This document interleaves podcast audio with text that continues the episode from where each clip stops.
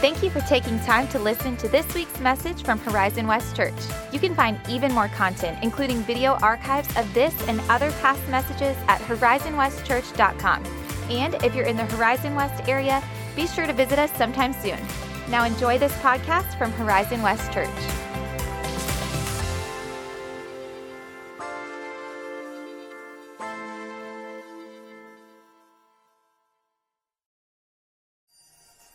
Right. Good evening, Horizon West and surrounding communities. We know we've got people coming from uh, a variety of different places right around here. Uh, we also, as Marcy shared with you, we have people from all over the world every Sunday that worship right here in this auditorium and call Horizon West Church home. And so for them, I want to wish you Feliz Natal, Feliz Navidad, Joyeux Noël, and Merry Christmas. We are so glad that you're here for Christmas at Horizon West. Uh, I want to recognize those of you that are first time with us uh, in the room here and first time at a Horizon West church service. We're especially glad that you would give us part of your Christmas Eve time. Maybe you're here visiting family, maybe you're newer to the area, but for whatever reason, this is your first time here. We are so glad that you're here. It's an honor and privilege to have you. And then I also want to recognize a group of people that's not always in the room with us on Sunday mornings, and that is our children and students. So, kids, I'm going to give you permission to do something you don't often get to do in church. If you are a toddler, a uh, uh, elementary school student, a middle school or high school student, would you just on the count of three shout so we know you're here? You ready? One, two, three. I love it. Man, I love that sound.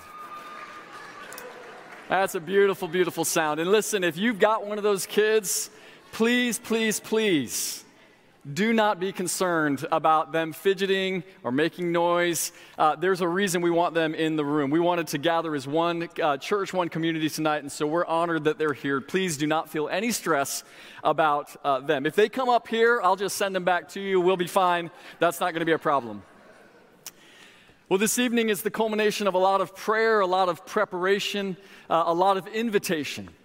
And uh, what you're going to experience tonight is, is a Christmas message, as you would not be surprised to know, but it is also the culmination of a series that we've been doing the last several Sundays here at Horizon West Church. And we've called that series Christmas with Us. It's been anchored in the message that the angels brought in Luke chapter 2 and that you just heard read by one of our children on that video. That message basically went like this to a group of shepherds. The angels said, Do not be afraid.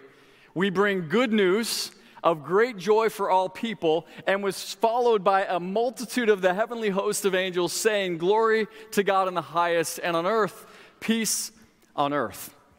Each week we've took a part of that message, and tonight we're going to look at that last part of the angelic message that says, Peace on earth. I'm going to throw up a picture behind me. And uh, this is a picture of the most peaceful place in the world. This is not like me saying this. This was a, a global uh, peace index study. Does anybody know where this is? You can just get the country right. Shout it out. Who said Iceland? That's right. It is Iceland. Okay. Um, I have been to Iceland one time. Uh, I only was in the airport. It was not a peaceful experience, but that story is going to wait for another time. The Global Peace Index actually lists Iceland for, I think, the 11th year in a row as the most peaceful place in all of the world.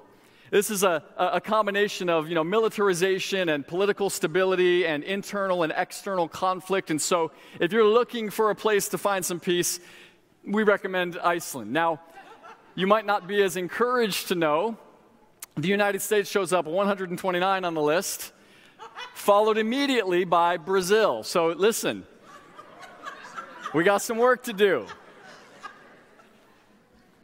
The reality is that throughout the world, we see pockets of relative peace, but we don't yet see truly peace on earth. We haven't seen peace in Afghanistan for more than 20 years. We haven't seen peace in Nigeria since July, or in uh, Russia or Ukraine since February. We didn't see peace in America in the summer of 2020 or in January of 2021. The reality is, we don't see true peace on earth in most parts of our world, much less the whole of it. And, and poets over the centuries in the West have lamented and longed for a different reality. Lamenting the current reality, longing for a different one. In the 19th century, it was Henry Wadsworth Longfellow who said these words In despair, I bowed my head. There is no peace on earth, I said, for hate is strong and mocks the song of peace on earth, goodwill to men. The 20th century version of this was from John Lennon, who said, Imagine there's no countries. It isn't hard to do. Nothing to kill and die for, no religion to. Imagine all the people living life in peace. And in our own century, Matisyahu, the Jewish rapper and poet, said, All my life I've been waiting for, I've been praying for, for the people to say that we don't want to fight no more. There'll be no more wars, and our children will play one day, one day, one day. The truth is that the world that Jesus left in about 30 AD looked a lot like the world he came into about 33 years before that. The Romans still ruled the world with an iron fist. The powerful still preyed on the powerless. People still experienced loss and anxiety and insecurity and suffering and death, and they still do to this day. In fact, in a room of this many people, including those watching online, I know for certain that there are some who are bringing in with you this evening, this Christmas Eve holiday on the verge of Christmas not peace on earth, but tension, turmoil, loneliness, and isolation. And it begs the question did the angel's promise of peace on earth fail? Or asked another way, did Christmas really change anything after all? What I want to do for the next maybe 12 minutes to 15 minutes is answer that question by answering two other questions. First, in what way did Jesus come to establish peace? What, what did Jesus mean, peace on earth? And secondly, for whom is this peace possible? Would you look with me at the first of those questions? In what way did Jesus come to establish peace? Well, it was not in the way of the Romans who ruled the world at the time. Historians look at the, the 200 years beginning with Caesar Augustus's rule over the Roman Empire, and they call it the Pax Romana, the peace of Rome. But in fact, that peace came at uh, the, the cost of a lot of conquest. It was stability through the sword, power through persecution. How different was the way of Jesus?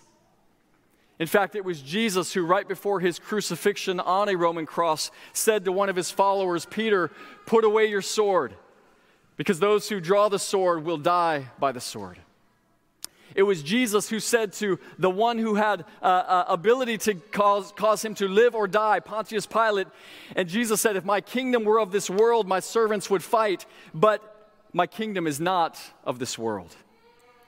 The truth is that the peace on earth that the angels promised in Luke 2 was not a law to be enforced on mankind. Rather, it was an invitation to a new way of being in the world. A way that could be insulted and yet not retaliate. A, way that could be wronged personally and yet choose to forgive.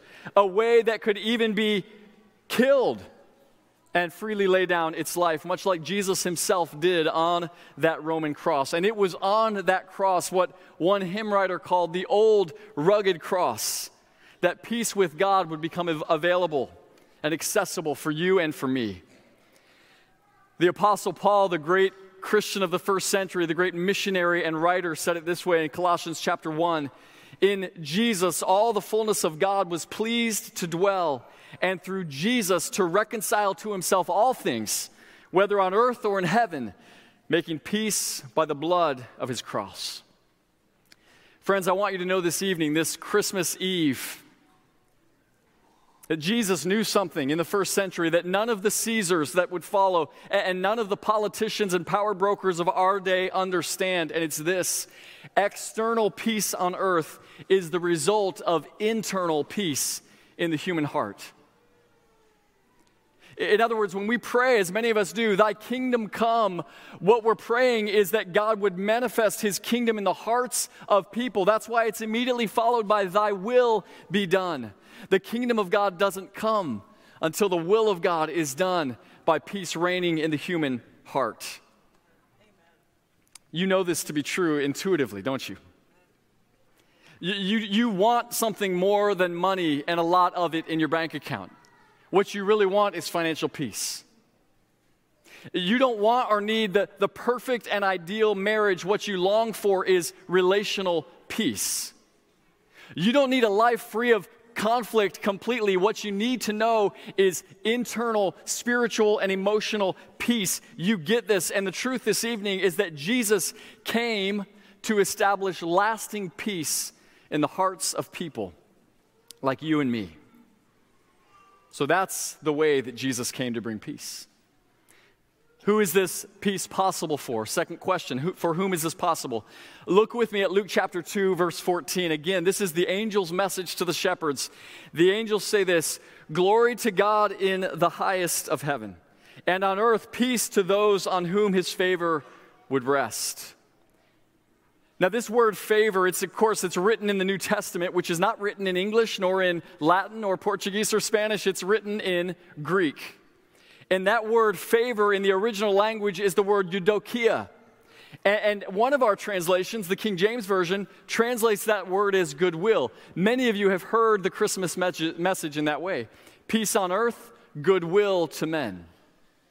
But the truth is that it goes way beyond mere goodwill. Jesus did not come with warmest wishes and kindest regards when he came to earth. What he came with was the favor of God. That, that's why the ESV, the English Standard Version, renders that word, eudokia, as favor or grace. It's the manifest presence of God in which God takes pleasure on people. It is both personal and it is specific. I might say it this way Jesus came to redeem a people in whom he could take great pleasure, a people who would know the full favor of God. And here's the really, really good news this favor or pleasure of God is not something that we can earn, nor is it something that we can lose. Cannot be earned and cannot be lost. It's not something we could add or subtract by our thoughts, our words, or actions because it is a gift that God gives freely out of His own goodwill and pleasure. Many of you, like me, have some of these wrapped under your trees. Kids, let me ask you how many of you have at least a present under your tree this evening? Have any of you kids already opened any of your presents? Have any of you snuck into. No, no, no, I'm not going to ask that. Never mind we, we understand the giving of gifts at Christmas. That there's some things that are true about it, right? Uh, we, all, we all understand this. When we give a gift, it is a personal gift. A thought goes into the kind of gift that would be right for the person that we're giving it to. I have two daughters and a son, and we didn't just buy a bunch of things and go eeny, meeny, miny, mo. We said, this one's for Addison, this one is for Olivia, this one is for Jonah. The gift is personal. It's also specific. We're, we're going to put their name on the gift. In fact, this has one of my children's names on it. It will go back under the tree tonight. And as you give gifts, you, you're assigning those to a specific person with a name, someone you know. It is personal, it is also specific. And most importantly, it's not a gift unless it's given freely. Can I tell you that the gift of God that comes through the story of a baby in a manger who became a man who died on a cross for you, a man who said while he was bleeding out on that Roman cross, It is finished. The favor of God has come, is also personal. God knows you, He knows your story. He knows the places where peace does not reign in your heart, and He doesn't judge you for it, He holds it compassionately. The gift of God is also specific. The Bible says that God knows even the hairs on our, on our heads. Now, for some of you, that's not too impressive, but for others, it's not that God cares about your hair. The point is, God knows the intimate and the intricate details of your life. His gift is personal, it is also specific. And most importantly, and if you hear nothing else this evening in our songs, in the message, in the announcements, in the time together, would you please hear this? The gift of God is free to the one who receives it. It is free to the one who receives it. John 3:16, the most famous verse in all the Bible says it this way, God so loved the world that he gave. Can I go one step further? When I say that it was free to the one who receives it, the reason I say it is because it was not free to the one who purchased the gift for, the gift for you. Rather, for Jesus, that gift came at great cost. The rest of the verse says that God gave his one and only Son so that whoever believes in him would not perish but have eternal life. And you need to know the way that God brought grace and salvation as a free gift to you was at great personal cost to himself, even laying down his life on a cross for our sins.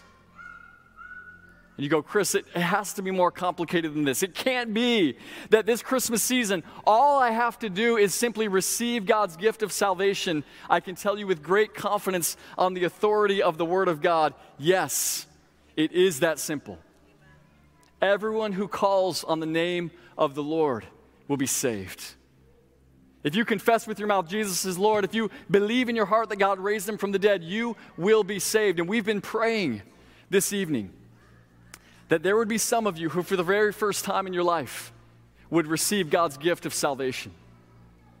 Now, you need to know that, that the reason Jesus can offer the gift is because he didn't stay in that tomb. When they buried him, Jesus, who is the author of life, didn't stay dead. Rather, on the third day, he rose to life by his own power, walked out of his own tomb, and he came, the scripture says, giving gifts to men. The greatest of those gifts is salvation. My prayer is that some of you would be able to mark Christmas season 2022, Christmas Eve at Horizon West as the moment you received God's gift of salvation.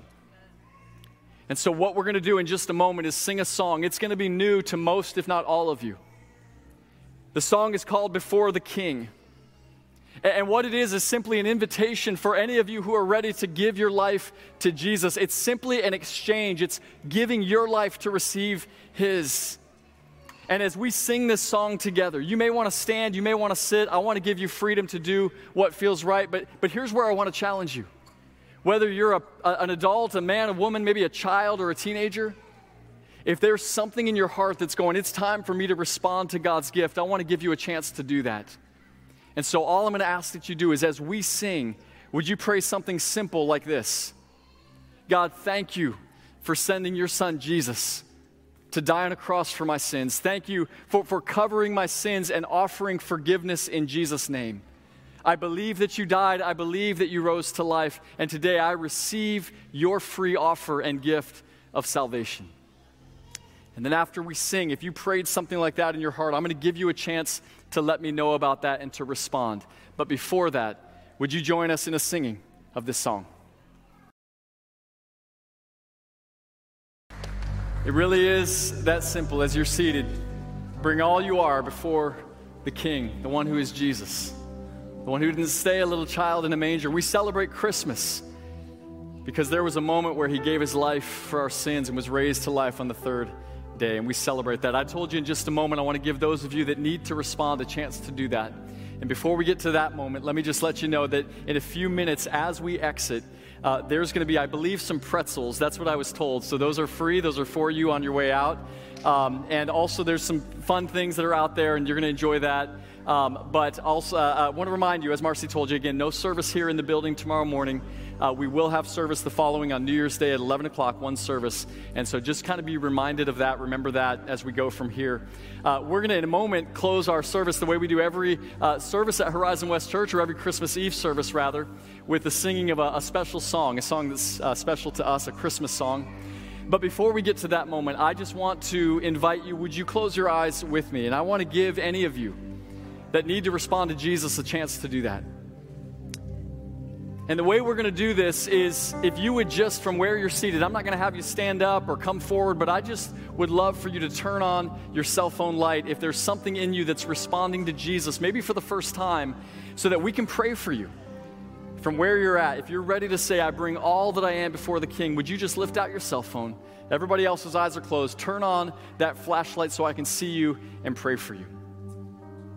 And if you're a child and you don't have a cell phone, you just nudge the person with you, maybe a mom, a dad, or a grandparent, and say, Hey, would you turn on your light for me? Because I'm giving my life to Jesus, wherever you're at in the room. I see one back here.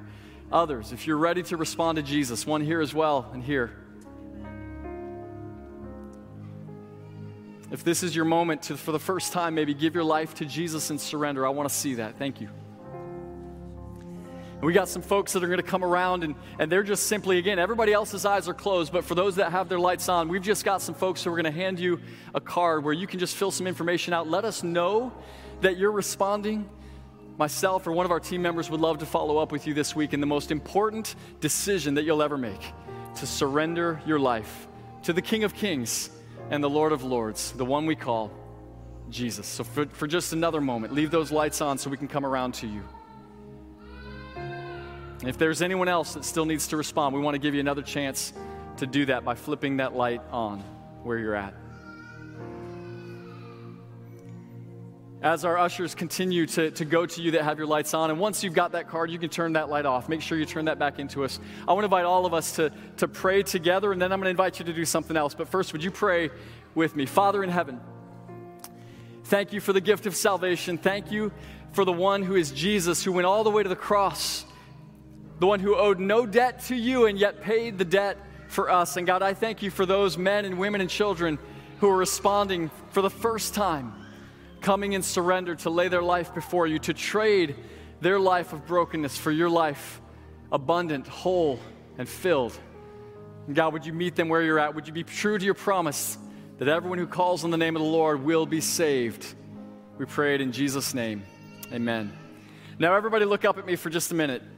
We're going to all join those who have their lights on by doing the same thing. So go ahead where you're at, get your, your phone out, turn your flashlight on.